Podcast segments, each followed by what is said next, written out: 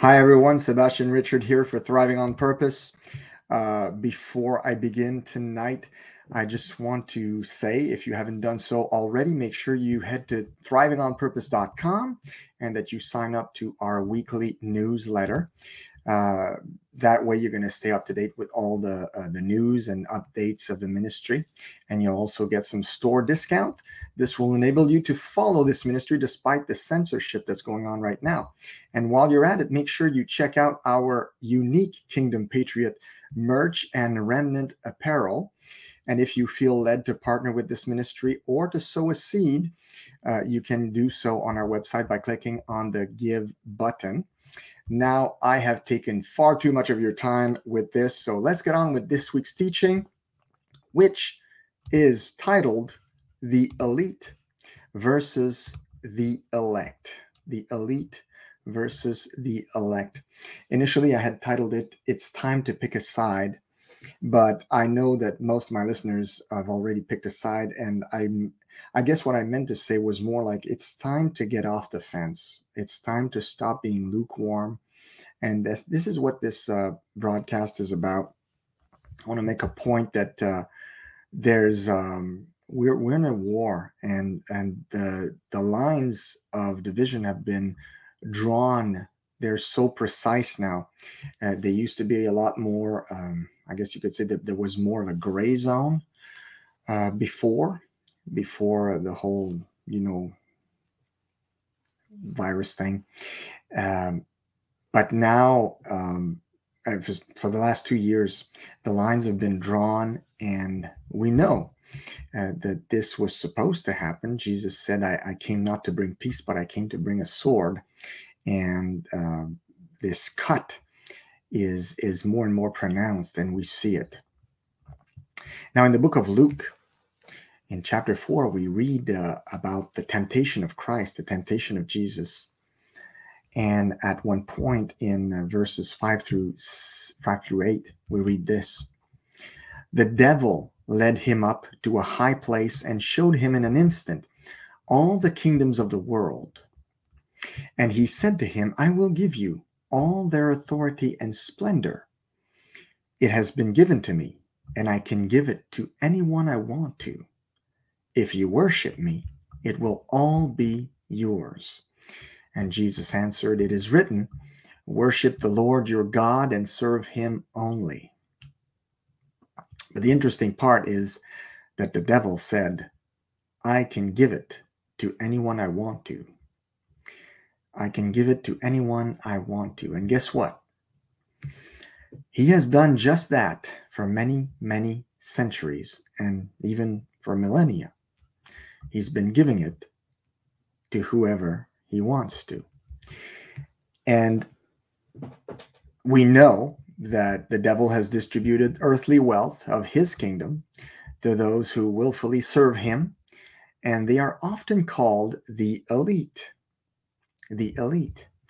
And they have other names that people have come to know them by. They're called, for example, the 1% or the controllers I've also heard them being called the mighty men of the earth or the shadow government. And there's other terms, and I won't go through the whole list, but you know where I'm going. So, for those who read the Bible, this is not surprising.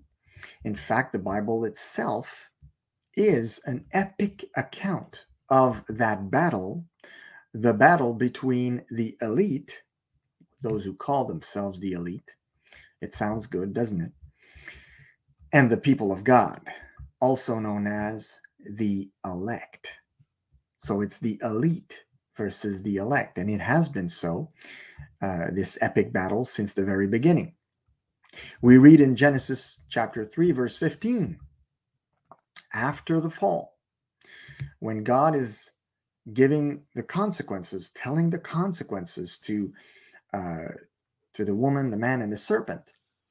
In Genesis 3:15, he's talking to the serpent and he says, "I will put enmity between you and the woman, and between your offspring and hers.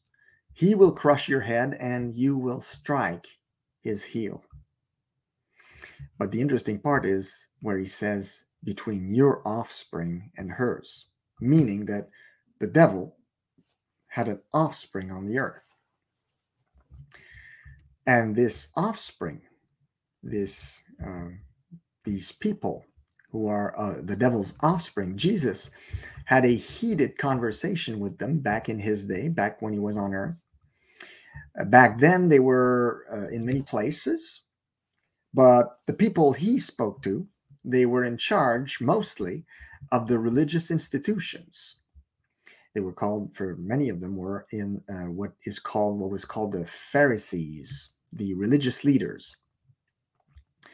And it's kind of ironic because to this day, uh, there's still some, a lot of uh, the devil's people, the devil's offspring, who operate in religion because they just understand how much power there is to gain there. Because religion is a means of control. And if you can infiltrate it, you can control a lot of people. So in John chapter 8, verses 39 to 44, we read this.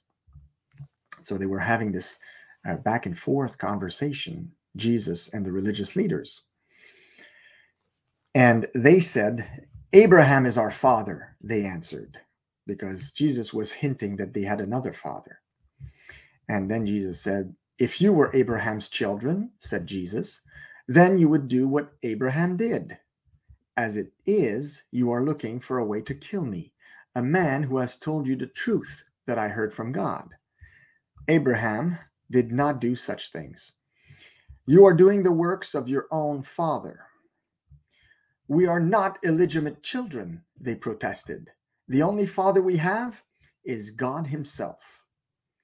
Jesus said to them, If God were your father, you would love me, for I have come here from God. I have not come of my own.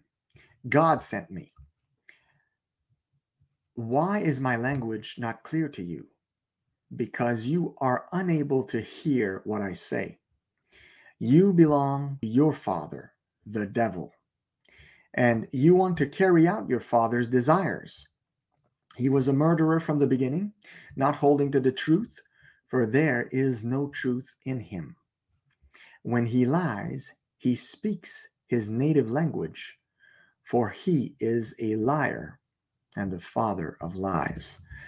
And uh, well, as you can see, that the way this conversation was going, uh, obviously, Jesus was going to have the last word because he always did whenever he engaged with uh, people, but they didn't like it.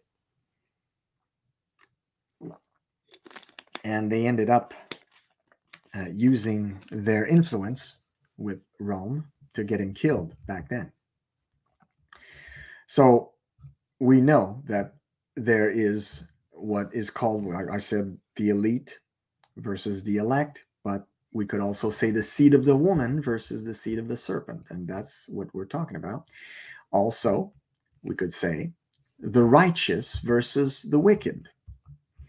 It's interesting because the book of Proverbs repeats over and over again that there are two families on the earth, two main families, two main groups. On the one hand, there are the righteous, and on the other hand, there's the wicked. And, and it's interesting because in Proverbs, the righteous and the wicked are mentioned 53 times. That's quite a bit. The righteous and the wicked. And remember, we know that those who call themselves neutral, by default, they fall on the side of the wicked because there is no neutrality when it comes to God. You're either for God or you're against Him. You're either walking with Him or you're walking away from Him. There is no neutral. And uh, we'll see that as we go. Another term that we could compare it to um, this elite versus the elect, the sheep versus the goats. The sheep versus the goats. In John chapter 10, verses 27 and 28, Jesus said, My sheep hear my voice, and I know them, and they follow me. And I give them eternal life, and they shall never perish neither shall anyone snatch them out of my hand. And in Matthew 25, verses 31 and 46, Jesus really depicts a picture where at the end of time, at the end of the age, I should say, there is a separation, a, a, a definite separation taking place. He said this When the Son of Man comes in his glory, and all the holy angels with him, then he will sit on the throne of his glory. All the nations will be gathered before him, and he will separate them from one another, as a shepherd divides his sheep from the goats. And he will set the sheep on his right hand, but the goats on the left. Then the king will say to those on his right, on his right hand, Come, you blessed of my father, inherit the kingdom prepared for you from the foundation of the world. For I was hungry, and you gave me food. I was thirsty, and you gave me drink. I was a stranger, and you took me in. I was naked, and you clothed me. I was sick, and you visited me. I was in prison, then you came to me. Then the righteous will answer, they will answer him, saying, Lord, when did we see you hungry and feed you, or thirsty and give you drink? When did we see you a stranger and take you in, or naked and clothe you? Or when did we see you sick or in prison and come to you? And the king will answer and say to them, Assuredly, I say to you, inasmuch as you did it to one of the least of these of my brethren, you did it to me. Then he will also say to those on the left hand, Depart from me, you cursed, into the everlasting fire prepared for the devil and his angels. For I was hungry, and you gave me no food. I was thirsty, and you gave me no drink. I was a stranger, and you did not take me in. Naked, and you did not clothe me. Sick and in prison, and you did not visit me. Then they will also answer him, saying, Lord, when did we see you hungry, or thirsty, or a stranger, or naked, or sick? or in prison and did not minister to you? Then he will answer to them, saying, Assuredly, I say to you, inasmuch as you did not do it to one of the least of these, you did not do it to me. And these will go away into everlasting punishment, the righteous into eternal life. It's a uh, very sobering passage uh, for sure. And uh, even even as believers i mean when we read this we uh personally i i go and i go i go within and i go like have i done enough? Do i really help out my fellow man the way i should? Do i do enough? Do i feed them clothe them help the poor help the needy as much as i should and it's a good thing we, should all ask ourselves that um, but it is sobering for sure. But the sheep and the goats, that's what the passage is about the sheep and the goats. Isn't it interesting in the passage how they are divided? It says that the sheep are on the right and the goats on the left. Now, it's always been in, in kingdoms and in king eh, when when we're talking about a king, whoever sits on the right hand of a king is it's a place of honor it's a place of blessing. So to be on the right is a good thing. And the goats were on the left. So he divided the sheep, put them on the right, the goats on the left. And and today we have political we have politics and we have the right and we have the left. Now, everything on the right is not all good and everything on the left is not all bad. And it used to be that the differences were very I, I would say minor when these things started, the right and the left in politics. It, eh, there were some things that actually popped up on the left that were good things, that were giving a, a different view from what was espoused by the right. But ever since then, the, the right and the left, what happened in politics is that they started out like this, just slightly opposed, to now divided to such a degree there is a canyon that divides them. Um, and obviously we know that today's left is not the left of my grandfather. I mean um, things have changed so much. Things have changed so much. Anyone today who doesn't understand the difference between right and left um, basically doesn't understand the difference between life and death, righteousness and wickedness. It's as it's as day and night as this. Um, so yeah, so Jesus divides the sheep on the right, the goats on the left. So the elite, the elite, those who who worship basically their own navels, their own desires, they worship evil. they also worship the goat of Mendes. Isn't it interesting? So in that in that story by of Jesus, they're called the goats. The left, the the the, the wicked, they're called the goats. And the elite worship the goat of Mendes, which is also known as Baphomet, and it is found in the shape of a, uh, a pentagram. And if you've seen any images of that in the occult, it's basically a goat. It's a goat's head, which forms the five pointed star. So the pentagram is a goat's head, basically. And so basically, uh, the the elite or those who are opposed to God, the wicked, they don't even hide their allegiance.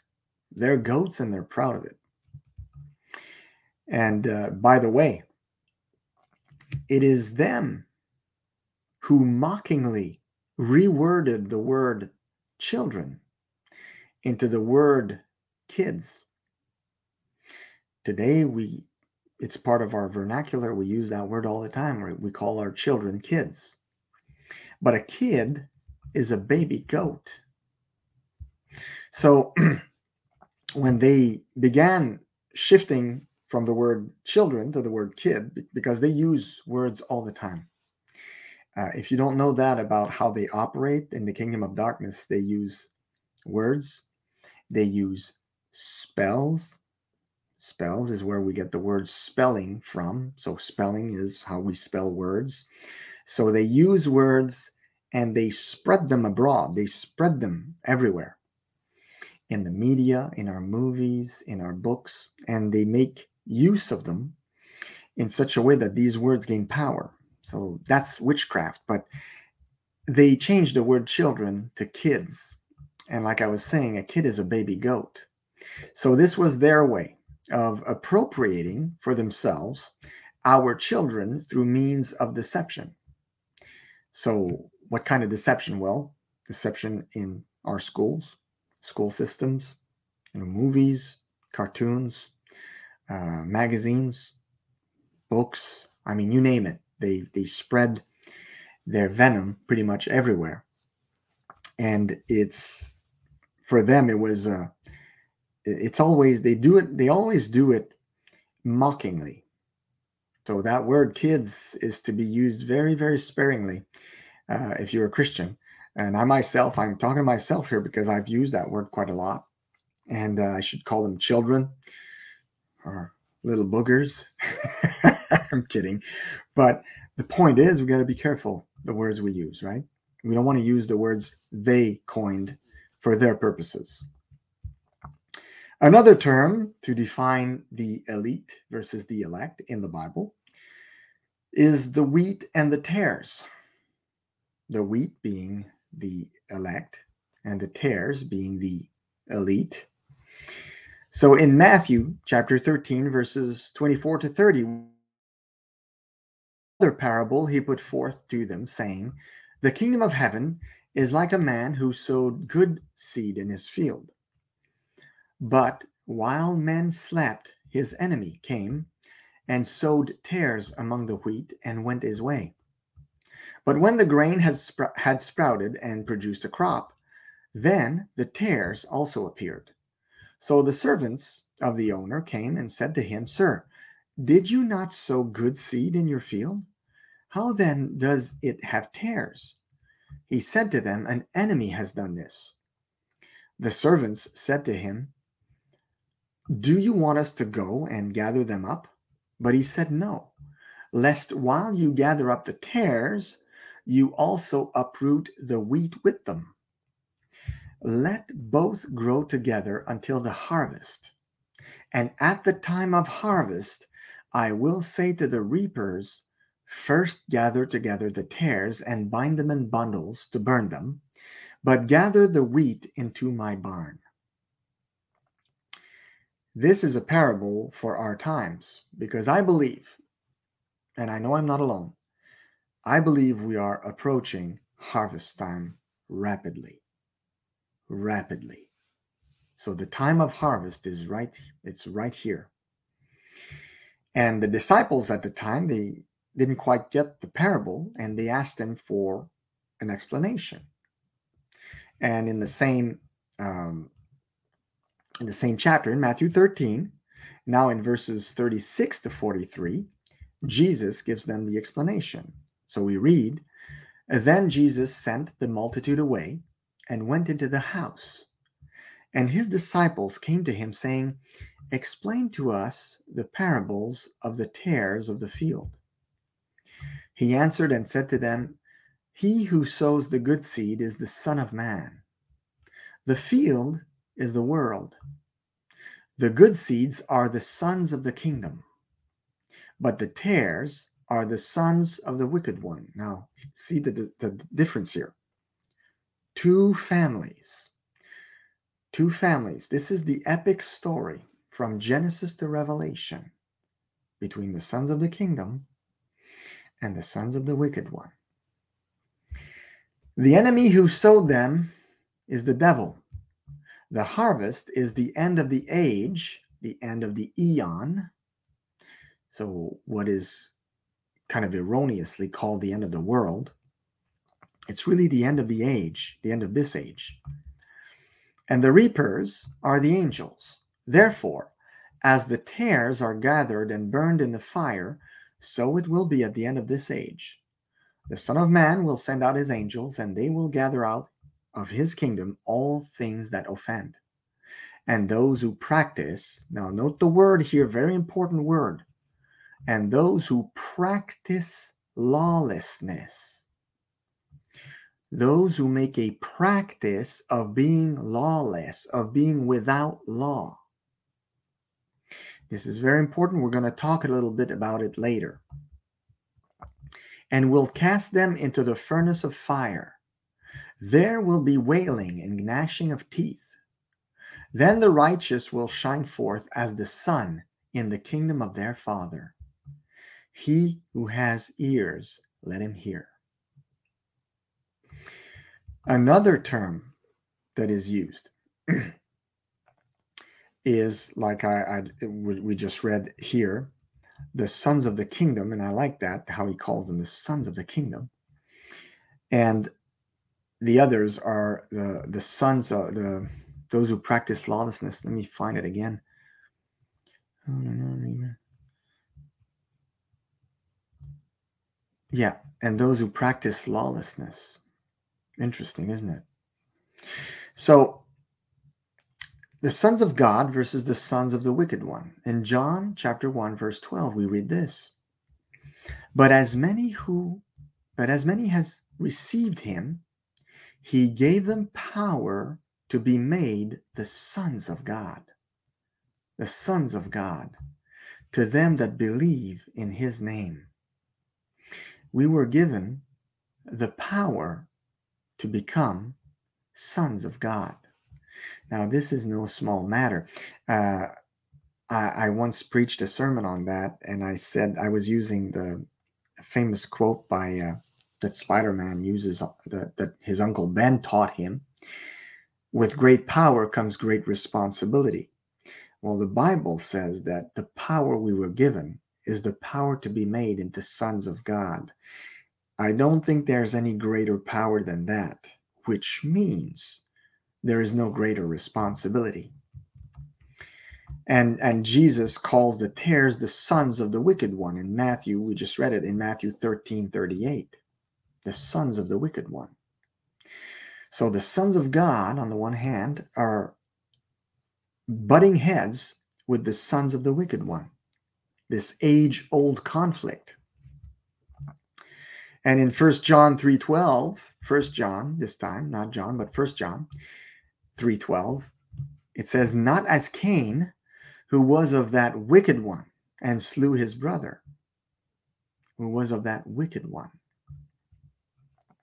Now, in, in the passage in Matthew, we read we read about the the Son of Man will get uh, the, the, will send out his angels, and they will gather out of his kingdom all things that offend, and those who practice lawlessness. Those who practice lawlessness. Now, I, I think it's important to uh, kind of cover what lawlessness is, and to do that, we have to kind of cover certain terms that are used in the in the scriptures, such as evil, sin, and lawlessness, or in, also called iniquity. And I think, if I'm not mistaken, iniquity is the Greek term, iniquity. So, what is evil? What is sin? What is lawlessness? I've done some research, and I believe I have at least a part of the answer. Evil, the Bible says we are evil. That's kind of not fun to hear, but it's the truth. We're born with a sin nature, but we're also born evil. But what is evil? Uh, I remember uh, a couple of years ago, I was uh, I was watching. Uh, I think it was a cartoon or it, it featured Wonder Woman, and it was a cartoon, I think, or an audiobook it was an audiobook. And Wonder Woman is discussing with another member of the Justice League. And the other member of the Justice League is, is saying, um, we have to, to stop all those who are evil, all, uh, all the bad guys, all those who are evil, he said. And she said, I prefer ignorant. I prefer using the term ignorant. So she said to him, I don't want to use the word evil. I prefer ignorant. And that kind of rubbed me a little bit the wrong way. I was like, that's kind of peace and love or weird to say. But I did some research about the term evil. And of course, we're maybe maybe you guys are familiar with um, Matthew 7, chapter 7, verse 11, where we're called evil by Jesus. The people listening to him, the crowd, they're called straight out evil. He said, If you then, being evil, know how to give good gifts to your children, how much more will your Father who is in heaven give good things to those who ask him? And I always thought that that just meant like that we're desperately wicked, kind of like what Jeremiah, I think it's Jeremiah 17 9 says about the heart being desperately wicked. But this evil is not mustache twitching uh, what evil shall i do now? This is not the kind of evil that is spoken of in the scripture in that particular passage. You see evil wonder woman in that particular instance was right. Evil is the unconscious or unintended transgression of the divine law, what we call the Father's will, through ignorance. So, evil is the measure of the imperfectness of obedience to the Father's will, and that is due to us being ignorant of the perfect will of God. So, we are all evil in the fact that we lack the fullness of knowledge of the holy will of God. We possess what could be called darkened intelligence, and that is the result of original sin.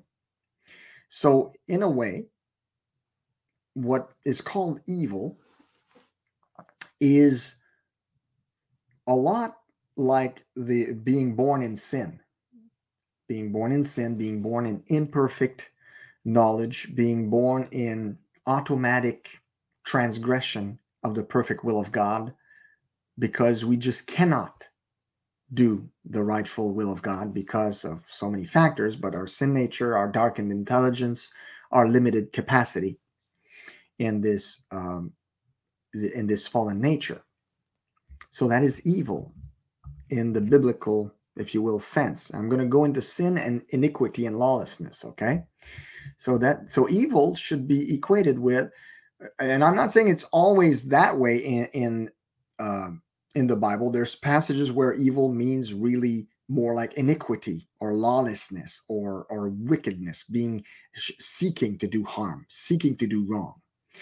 But there's other times when evil is just basically you, you're just not capable of understanding, and therefore you sin just by being in a darkened state. Okay. So it's really interesting in the passage of Matthew 7 11, uh, he says, If you then, being evil, know how to give good gifts to your children. So he's basically saying, despite the fact that you have a darkened intelligence, you still know how to give good gifts to your children. Interesting. Despite your ignorance, you're still capable of giving good gifts to your children.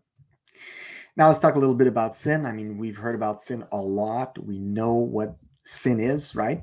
Sin is the conscious, the breaking of God's law. So it's the, the conscious knowing uh, uh, knowing and deliberate transgression of the divine law, the Father's will.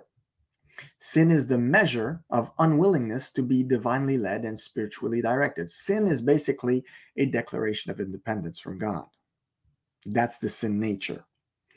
We do not want in our sin nature to submit to God. We want to be in charge. That's sin nature. Okay? And Romans 3:23 is very clear that all have sinned and fall short of the glory of God. Now that's sin. Now, iniquity, also translated lawlessness. Lawlessness. Let's talk about lawlessness. Well, the word I like the word lawlessness because it it basically says it. Lawlessness without law. So lawlessness is the willful willful, determined, and persistent transgression of the divine law of the Father's will.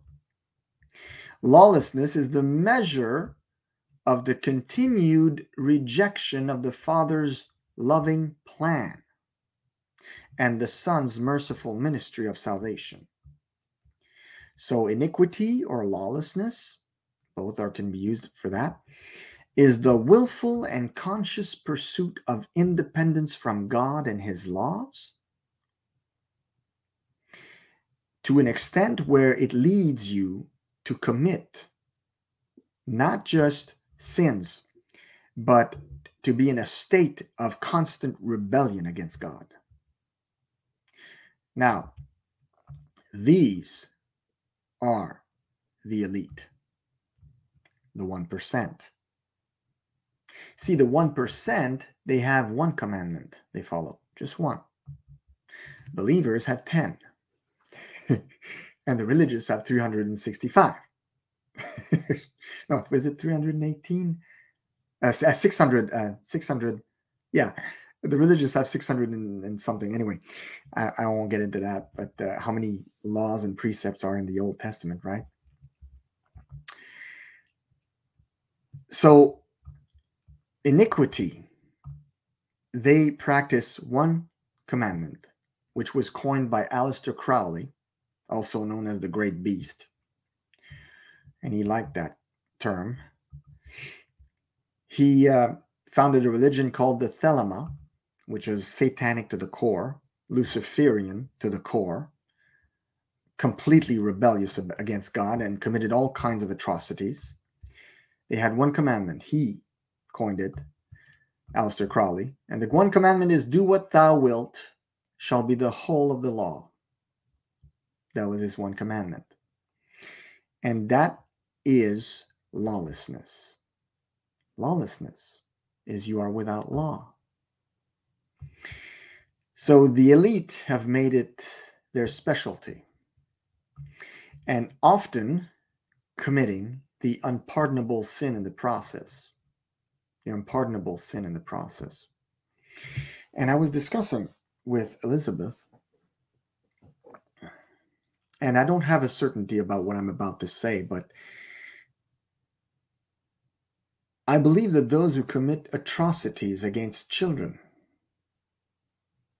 against young children, atrocities that I won't go into detail here, but you know what I mean. You know what I'm talking about. I believe that these have committed the unpardonable sin. I'm not saying that the atrocities against the children are the unpardonable sin. But what I am saying is that you can only commit those types of atrocities if you have committed the unpardonable sin. I have heard countless testimonies of people converting to Christ after having been homosexual, practicing homosexuals, uh, after having been all kinds of, of, of things, after having done all kinds of stuff. But I've never heard a testimony of someone converting to Jesus Christ after committing atrocities against young children. Now, you might argue, you might say, well, it wouldn't be in their advantage to say it because they could end up in jail, right? It's, and and uh, and and I I get what you're saying, I get it. But I believe that if you if you go to the if, if you've gone that if you've crossed that line, I believe there's a reason that line has been crossed. It's because you have committed the unpardonable sin, and it's my personal conviction, and I may be wrong, and I may be wrong. May God forgive me if I am. But I believe that if you've crossed that and gone to do that, it's a fruit of you having committed the unpardonable sin. I don't think you you can cross that threshold and be redeemable. I don't think it's possible. I think you're you're, a tare. You're just proven you're a tare, and that you're going to stay a tare, and you're a tare forever, if that's been done. Tough. I'm I'm not enjoying this talking about that, um, but I, I felt that perhaps I should uh, address it. Now, there's 1% on the side of the wicked, on the side of the lawless, but there's a 1% on the side of the righteous as well, uh, the elect. These are the ones that Jesus was talking about when he said, Enter by the narrow gate, for wide is the gate and broad is the way that leads to destruction, and there are many who go in by it. Because narrow is the gate, and difficult is the way which leads to life. And there are few who find it, few. And it mm, it's probably more than 1%. I don't know. I don't know. But all I know is that there is a war. We're in a we're in a situation right now where um, sugar coated Christianity cruise ship Christianity, cruise ship churchianity. It needs to end. We're on a battleship. Uh, it's all hands on deck.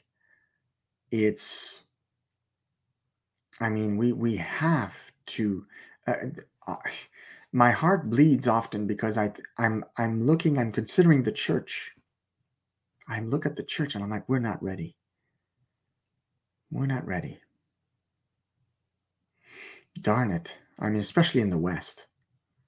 I mean, in the in the East, yeah, in the East, they're they're battle hardened. Many of them, many of them, they've lived in countries where they were persecuted and and and killed. They're battle hardened. But in the West, Lord have mercy. Uh,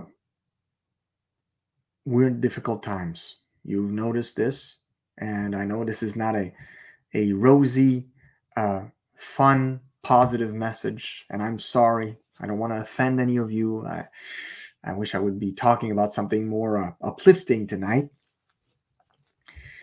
But tonight's message is, is an urgent one. It's it's a message to to step up and to get off the fence. If you're still on the fence, or if you're still not all in. Uh, in my in my book, my latest book, Kingdom Fundamentals, that's pretty much the, the main message of the book is I encourage the readers to be all in for the kingdom of God, to be all in. I've shared it many times on this broadcast. I had a dream uh, a couple of years ago. I was walking up a hill. I get on top of the hill, and out of the ground came a treasure chest. It was pretty pretty big, about this wide. And as it came out of the ground, it opened up on its own, and I saw a great light coming from the, the treasure chest. And I heard a voice behind me, and it was the voice of the Lord. And he asked me, he said, Are you all in? And I woke up. That'll wake you up. that will wake you up. And I'm hoping that tonight's message although it may be difficult to listen to maybe there's some stuff i've been talking about that i i you know i know it's hard. I get it. I know it's offensive. I get it. But sometimes we need to be offended into righteousness. We need to be shaken into taking a stand taking a stand and uh, there's a saying that i used to have a bumper sticker that said um, if you don't stand for anything, you will fall for everything. Think about that for a second. If you don't stand for anything, you will fall for everything. You know, on the other side, on the side of the the lawless ones, the elites that call themselves the elites, it's actually funny because it's the people of God who are the elites. But we'll leave them that term. I'll take the, the term that the Lord gave us, which is the elect. But the elites, they um, they have a, a one mind. They are of one mind. It's what's called a hive mind. A hive. You've seen bees operate in a hive. They all serve the cause of the hive. Everybody, it's all hands on deck everybody serves the hive and what goes on in the hive. And it's sad to say, but on the, the side of the wicked, and I don't want to give them any compliments, but they're better organized and they they're working together more than we are. I mean, Christians, we're still fighting, bickering, having theological debates on trivial matters. And, and, the funny thing is, whenever I see theological debates, whenever I see uh, people fighting online, I see it all the time, and I try not to engage. Sometimes it's hard. Sometimes I want to jump in, but I don't. I don't. I know better. But whenever I'm, I, see that the, people accusing the other of false doctrine or, or false this or false that, and I'm like, do you even know what false doctrines you believe? And I'm going to do a teaching about that. I'm probably going to do a teaching about that. Because we have darkened intelligence, Paul says we only see in part here, right? We're going to see fully when we're in heaven. We only see in part. Because we only see in part, automatically, we believe one, two, maybe five, maybe 10 false doctrines, maybe 20. The point is, everybody believes things that are false. As much as we love truth, as much as we want to walk in truth, until we're on the other side, we will only have limited knowledge and revelation. So the question I have for you is what false doctrine do you believe? And are you gutsy enough to ask the Lord to, relieve, to reveal it to you? What false doctrine do I believe, Lord? What thing do I do or believe or practice that I should do away with? Is there anything? Is there anything that offends? It's, we read it in the parable of the tares that he's going to remove everything that offends. Is there anything that offends you in what I believe? And if so, show it to me. What false doctrines do we believe? So it's it's not a time. I mean, we're obviously we've seen. I was listening to a preacher today, and he was saying, in the last couple of years, we saw those who were lukewarm, who they were, basically, and it's true. It's true. We saw it in the last couple of years. It's like it became quite obvious those who were on fire for God and those who were lukewarm. Now, there's a very, very dire warning in Revelation to the church of Laodicea that Jesus is saying to them. In Revelation 3:16, he says to that church, he says, "So then, because you are lukewarm or on the fence, and neither cold nor hot, I will vomit you out of my mouth. So tonight's broadcast is a call to get off the fence. If you're still on the fence, if you're still not all in, if you're fence sitting, get off the fence because guess what? Satan owns the fence. He owns it. So if you're sitting on the fence, you're treading on very dangerous grounds. So tonight's broadcast is basically a call to be all in. It's a call to be part of the 1%, but on the right side, to be on the right 1%, to be one of those who pursues with all of his heart the narrow gate, to be all in for the kingdom, that's what it was about tonight. You know, there's a, we can feel it. I, everybody feels it. I feel it. I, I don't know about you guys. I mean, I, I hope you feel it. There's a great shift coming. And you know, for the longest time when I was younger, I would read about Revelation, and and and, and when I read Revelation, and when I read the tribulation stuff and all that, all I saw was God's wrath. God's wrath. Oh, it's going to be awful. God's wrath is going to be poured out. And it's true. There's there's part of that. But I didn't understand God's provision for his special people, for the remnant. God's provision for his elect in this period. His love, his revivals, his double portion. It, it's uncanny to me that the Father can do these two things at once, but he can. He's God. He can pour out the worst judgment humanity has ever known and pour out the greatest blessings that individual believers have ever known at the same time. We are living in unprecedented times. Unprecedented times. There's going to be things in the coming, I believe, in the coming months and years that we're going to witness that we we are we like we have front row seats to what's going to be incredible. I mean, it's going to be we're living in biblical times, highly biblical. And the Bible reminds us that there's a host of witnesses in the heavenlies that are now rooting for us down here as we are running that race, that marathon. As we're running that marathon, there's Enoch up there, there's Moses, there's Elijah, there's Adam, there's Apostle Peter and Paul and James and John.